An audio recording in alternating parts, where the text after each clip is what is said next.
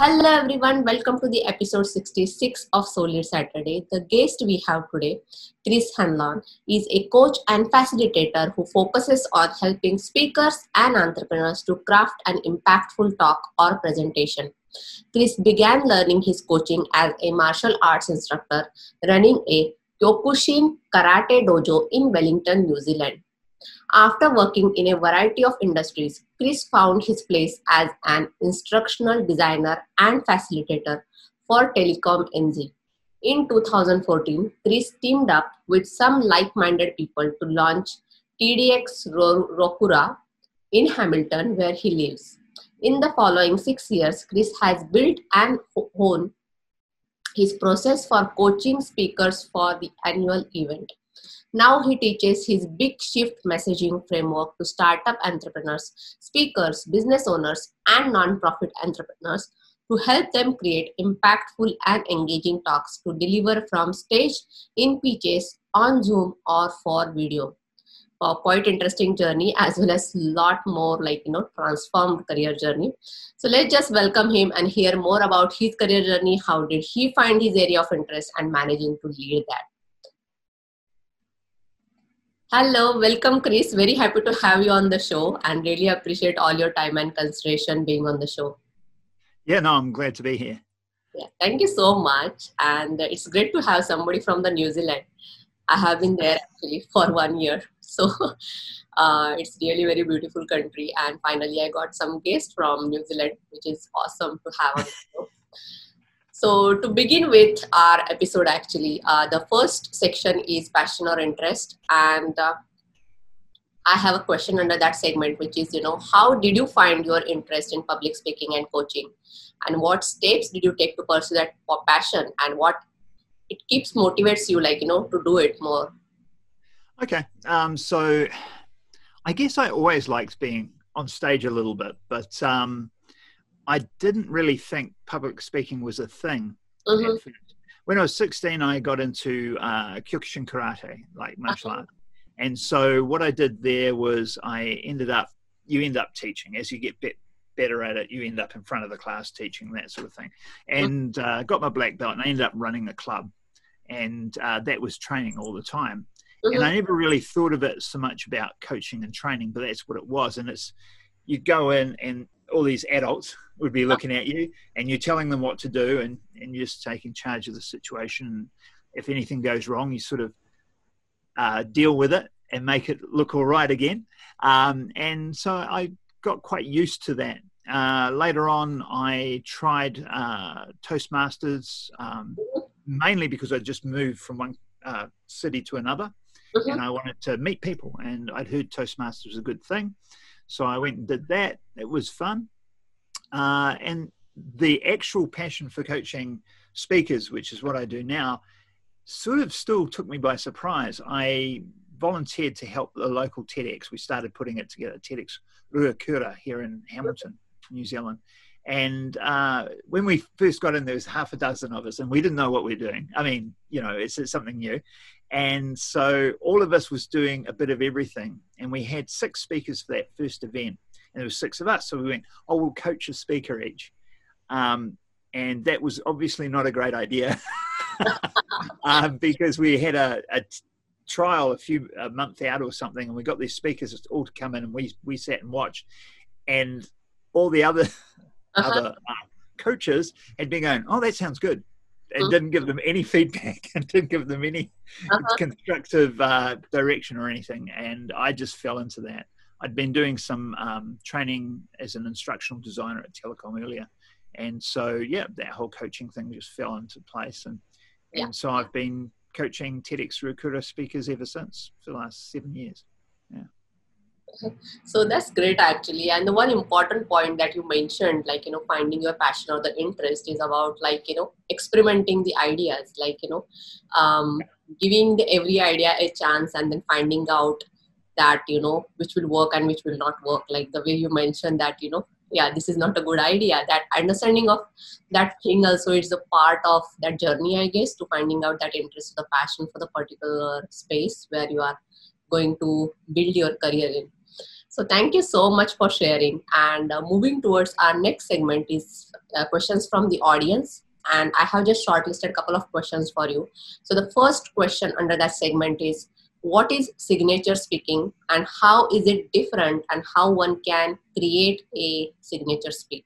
How it is different from the public speaking i, I guess because um, okay it's it's yeah. not the speaking that's a signature thing it's the talk. So um, for for a lot of the TEDx people, not all of them, but for a lot of TEDx speakers, that is their signature talk. They're talking about the thing that they're passionate about. Uh-huh. So, Vaishali, if you were going to create a signature talk for you, it would be something that you could get in front of virtually any audience uh-huh. and tell them, uh, give that talk. It would entertain them, it would uh, move them, um, but basically, it tells them what you're about. It will tell them what you're passionate about, which might be the uh-huh. podcasting thing, um, leadership, and why why you're interested in leadership, how you got into leadership, mm-hmm. um, and studying that, and and and connecting with people around that. Mm-hmm. So the signature talk is like it, it, really is like your signature it is what is makes me me it's what makes you you and so i think every business owner particularly and but probably other things as well, but every business owner should have a signature talk so that they can jump on stage and say, I founded this business or I'm in this business because mm-hmm. of this. And this is how I feel about my uh, customers and my clients and, and their problems. And mm-hmm. this is what I do to help them. Um, and that's a signature talk to me. Does, uh-huh. that, does that answer the question? Yeah that answers the question. But one more thing actually when you uh, are talking about the signature speaking people a lot more talk about the branding nowadays right? Everybody is either focusing on their personal branding or the professional branding. So uh, when we think about this uh, signature talk or the signature speech um, do you think that it is it is like a huge part of it that kind of a branding? Oh yeah absolutely. Um, i mean if, if you've got a a hammer, everything looks like a nail, right? Mm-hmm. If you talk about branding, and if you're thinking about branding, everything's about branding. You know, mm-hmm. the shirt I'm wearing is branding. This moustache is branding. You know, everything's branding. And signature talk is absolutely branding in that context. Mm-hmm. Um, what I what I do with our the signature talks that I help other people create. So mm-hmm. if you were to come to me and say, I want a signature talk, I'd help you create that. Is one of the things people get wrong, or I shouldn't say get wrong, but uh-huh. they try to put too much in. They try to tell them everything about themselves, everything that they know, and it's just overwhelming. And the audience is just sitting there going like this. They can't, you know what I mean? They, it's too much. So, what part of the art of getting a really good signature talk uh-huh. is that you meet them where they are, uh-huh. you take them on a bit of a journey to where you want them to go but you tease them.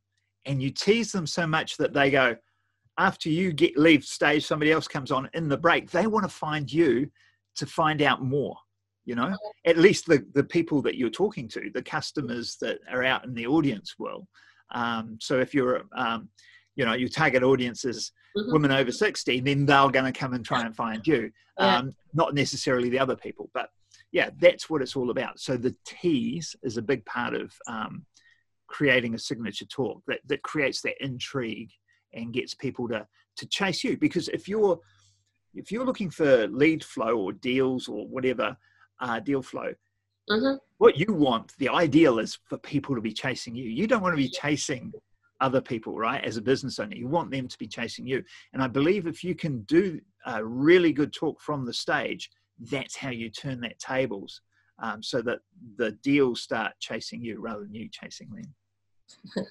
Yes yes yes. And i completely agree on that part. The way you are saying it is a lot more like you know uh, people should like you that kind of like whatever thought or the whatever values you stand for it is more or like, connecting to your audience. So thank you so much. And there is one more section uh, uh, one more question actually under that segment which is as a filmmaker you were your profile is like a most diverse I came across. You know, so as a filmmaker, how to deal with conflicting recommendations for reviewers? So when you say conflicting recommendations, you mean like critique, like getting criticism? Yeah. yeah. Um, Yeah, uh, it's it's hard. I, I think to be fair, Uh-huh. as a filmmaker, you are always your biggest critic. so if somebody comes along and they criticize it, generally speaking, they don't they don't criticize it as much as you already criticize your own work.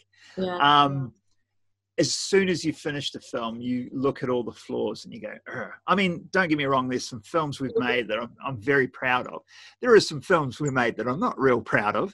Um, but every film was a learning experience. And so, where we got one thing wrong in a film, uh, let me put it another way, we'd go into a film and would say, we want to do something and we want to focus on this. So, we put together a film. Um, that was we said we want to do a lot of fighting. We want to do that action sequence. So we wrote it for that. And we were really happy with the fighting. The Mhm. storyline was a little bit crap wasn't that great it didn't win uh, it didn't get us uh, into the semi-finals of the Tropfest that year which is what we were entering it in um, whereas the previous films we'd all got into we Mhm. got into trop fest but yeah so that's an example so generally, it doesn't worry me uh, what people think, and I do try and pick up their point of view because Mhm. if they say it didn't make sense when you went from here to here, I don't know where that jump was. As Mhm. a storyteller, that is good for me to know because I'm like, oh, I assumed they know knew, or I might have left some clues in, but they weren't. Um, they were too subtle. Or and it might be a cultural thing, as you know. New Zealanders have their ho- own language, really. So if I put some New Zealand clues in there, somebody from outside of New Zealand may not have got them at all. Um, so yeah, it's I I don't get too upset about uh, criticism on on films and that sort of stuff. I I generally take it as as lessons and Yeah. learning. yeah so definitely there is always a filtering right what to take and what not to take Yeah. So, yeah thank you so much and uh, our next segment is little bit like a fun segment to bring that energy so i'm going to give you three words which are moreover associated with your profile actually or the career path and uh, you have to tell me whatever comes to your mind immediately it can be like a replacement word or it can be like a short definition of it so are you ready Yeah. the first thing that I can see in you actually, the way you're speaking. So the first uh, keyword for you is hosting. Hosting. hmm hosting um hosting. I yeah hosting it, for me is really the the idea of hosting is really about making people feel comfortable where they're at. Mhm. and it's it's a interesting thing to to to do because often when you're hosting someone like if you're hosting on stage or something like that hmm they are uncomfortable and you need to bring that comfort for them and it's it's it's a skill set in itself um, and i feel quite comfortable wherever i am i, I just walking around in a nice bubble of comfort so um, generally i can help people out feeling more comfortable in in all sorts of situations so yeah. Okay, okay, that's good one. And then second word is filming. Filming Uh-huh.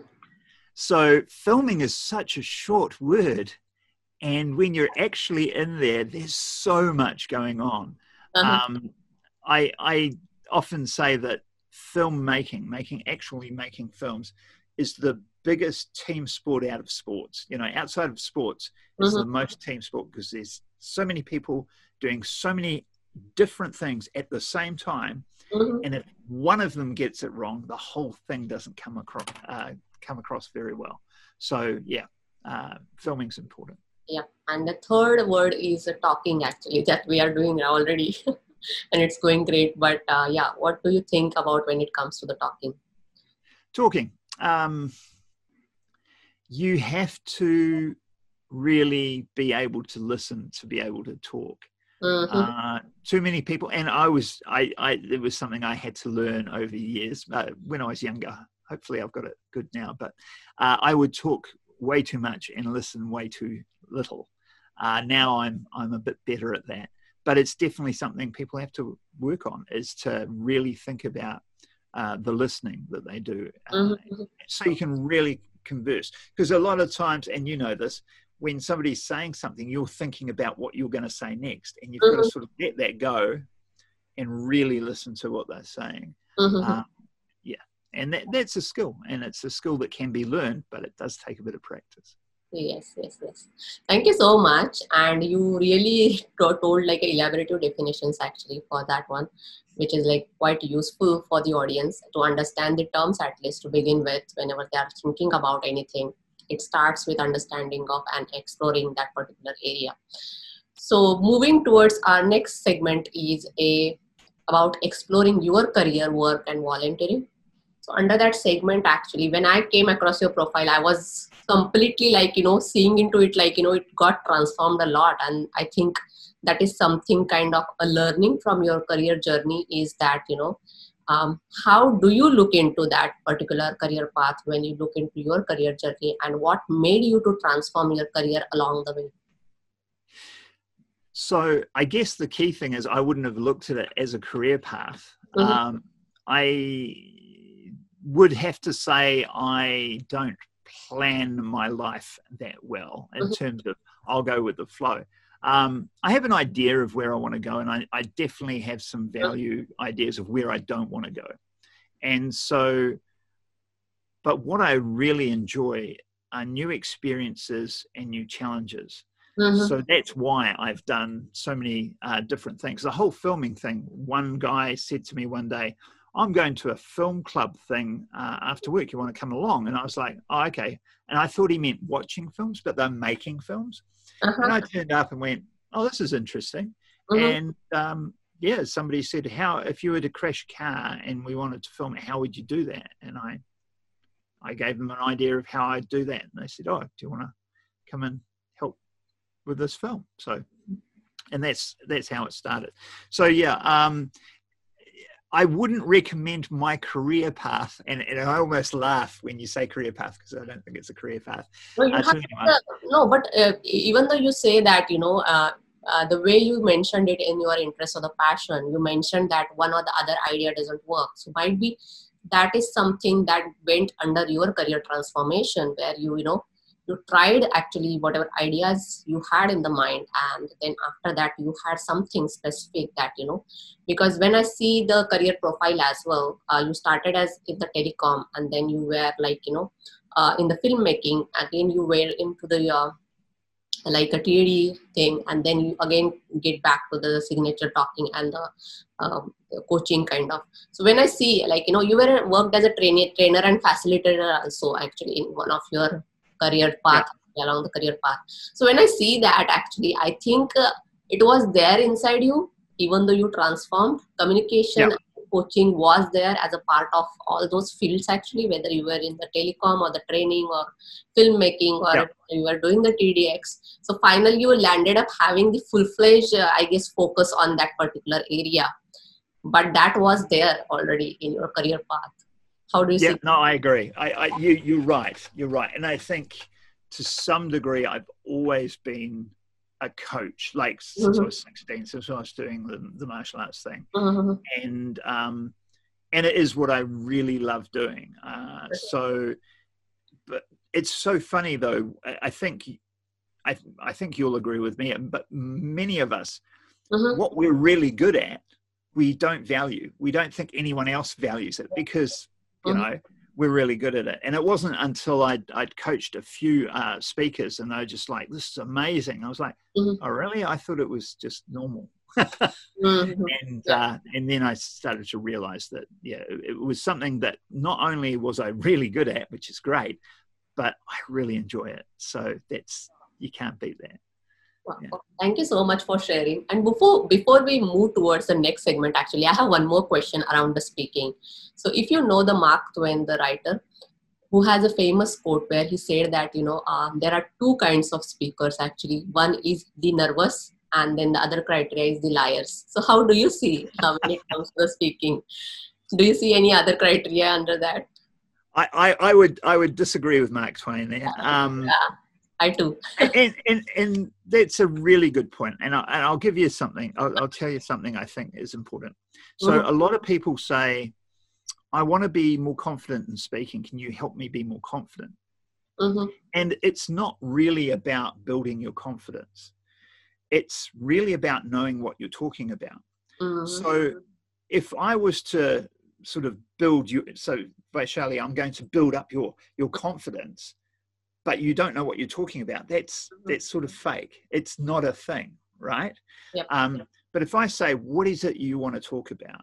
Mhm. Let's get deep into that. Let's talk about the story and how that's going to impact your audience and how it how what you have to share really will help them and change their lives Mhm. and you know that and you feel confident about that and we practice that so you can just say it without thinking it's just there when you get on stage you're not nervous there's a little bit of excitement there's always that little bit of, of nervous um, excitement but you the confidence thing does not be is, is no longer a problem Mhm. because it's not about you it's about the audience and so if you're giving it for them and you're there for them you've got nothing to be worried about Mhm. Mhm. Yeah.